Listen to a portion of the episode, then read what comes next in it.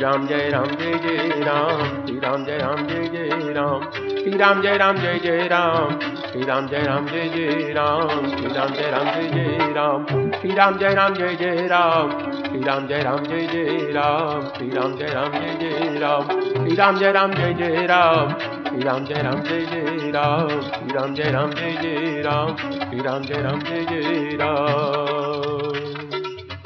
सिया राम, मैं सब जग जानी करहूँ, प्रणाम जोरी जुग पानी है प्रीत जहाँ की सदा मैं गीत वहाँ के गाता हूँ। भारत का रहने वाला हूँ, भारत की बात सुनाता हूँ। भारत का रहने वाला हूँ। भारत की बात सुनाता हूँ। श्री रामचरित मानस भावार्थ सहित भाग छियानवे, सुंदरकांड भाग एक, प्रसंग मंगलाचरण, शांतम शाश्वतम प्रमेयमनघम, निरवाण शांति प्रदम ब्रह्मा शंभु। अनिन्द्रसेव्यमनीषं वेदान्तवेद्यं विभुम्। रामाख्यं जगदीश्वरं सुरगुरुं मायामनुषं हरिं वन्देऽहं करुणाकरं भूपाल भूपालचूडामणिम्। अर्थात शांत, सनातन, अप्रमेय, अर्थात प्रमाणों से परे निष्पाप मोक्ष रूप परम शांति देने वाले ब्रह्मा और शिव जी से निरंतर सेवित वेदांत के द्वारा जानने योग्य सर्वव्यापक देवताओं में सबसे बड़े माया से मनुष्य रूप में दिखने वाले समस्त पापों को हरने वाले करुणा की खान, रघुकुल में श्रेष्ठ तथा राजाओं के शिरोमणि राम कहलाने वाले जगदीश्वर की मैं वंदना करता हूँ। नान्या रघुपते हृदये स्मदीये सत्यम वदामि च भवान अखिलांतरात्मा भक्ति प्रयच्छ रघुपुंगव निरभरा मे कामादि दोष रहितम उरुमानसम च। अर्थात हे रघुनाथ जी, मैं सत्य कहता हूँ, और फिर आप सबके अंतरात्मा ही हैं। सब जानते ही हैं कि मेरे हृदय में दूसरी कोई इच्छा नहीं है। हे रघुकुल श्रेष्ठ मुझे अपनी निर्भरा, अर्थात पूर्ण भक्ति दीजिए, और मेरे मन को काम आदि दोषों से रहित कीजिए। अतुलित बल हैमशलाभदेहं दनुजवनकृशानुं ज्ञानिनाम् अग्रगण्यं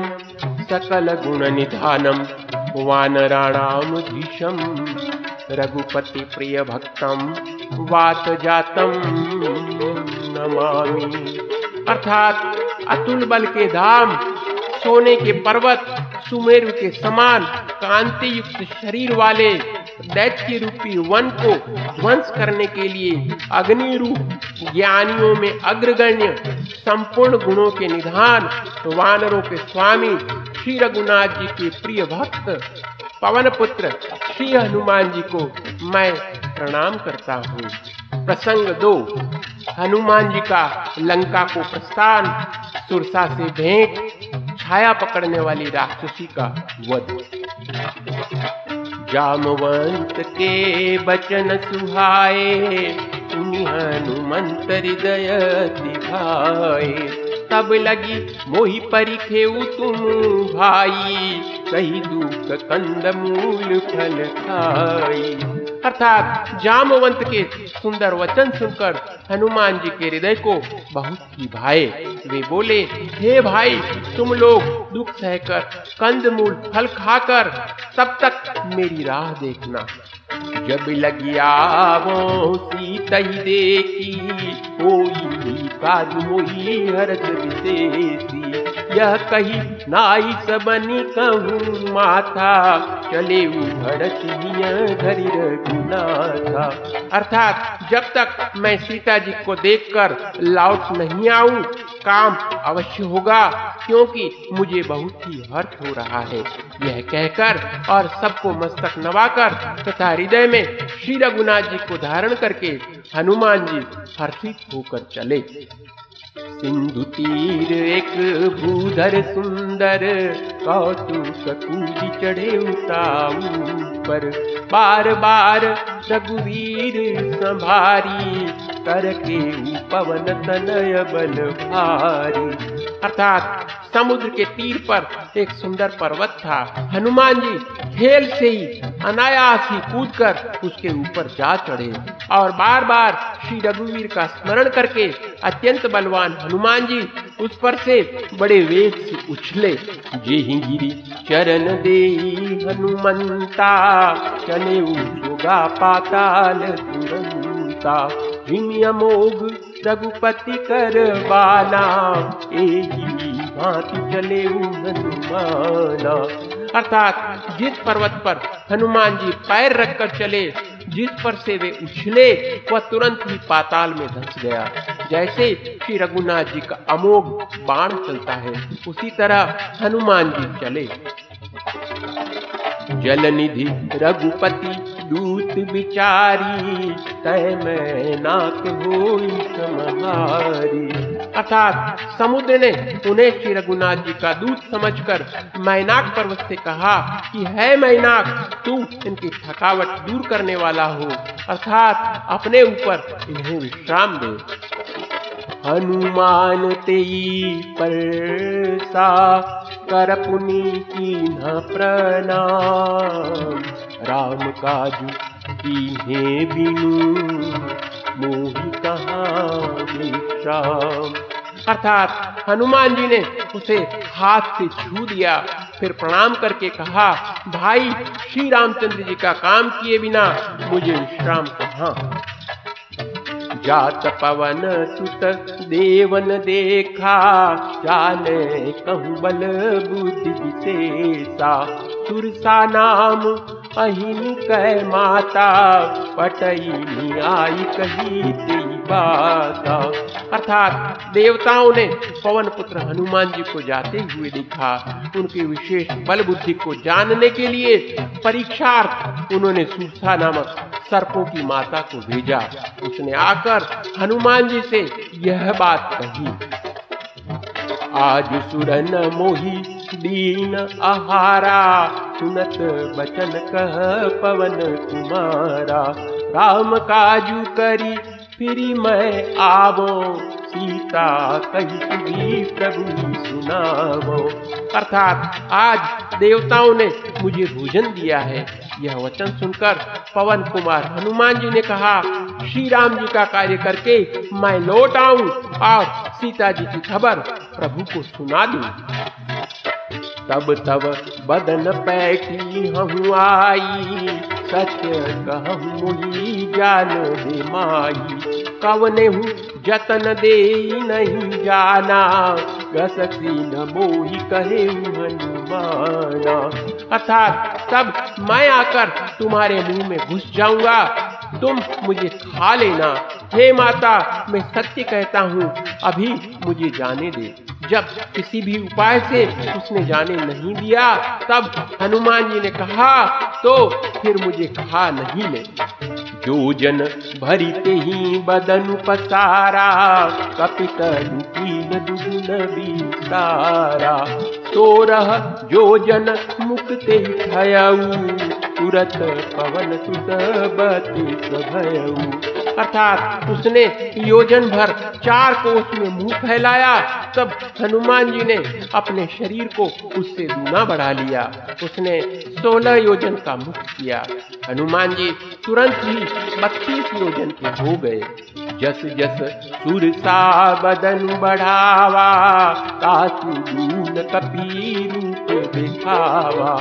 सत योजन ते ही आनन कीन्हा, अतिल गुरु पवन पवन सुचरीना अर्थात जैसे जैसे सुरसा मुख का विस्तार बढ़ाती थी, हनुमान जी उसका धीमा रूप दिखलाते थे। उसने सौ योजन, अर्थात चार सौ कोष का मुख किया, तब हनुमान जी ने बहुत ही छोटा रूप धारण कर लिया। बदन पैठी पुनि, बाहिर आवा मागा विदाता मोई सुरन जही लागी पठावा बुद्धि बल मरम कर में पावा। अर्थात, और उसके मुख में घुसकर तुरंत फिर बाहर निकल आए, और उसे सिर नवाकर विदा मांगने लगे। उसने कहा, मैंने तुम्हारे बुद्धि बल का भेद पा लिया, जिसके लिए देवताओं ने मुझे भेजा था। राम काजू सबू करी तुम बल बुद्धि निधान आशीष दे गई सो हर्ष चले हनुमान। अर्थात तुम श्री रामचंद्र जी का सब कार्य करोगे, क्योंकि तुम बल बुद्धि के भंडार हो।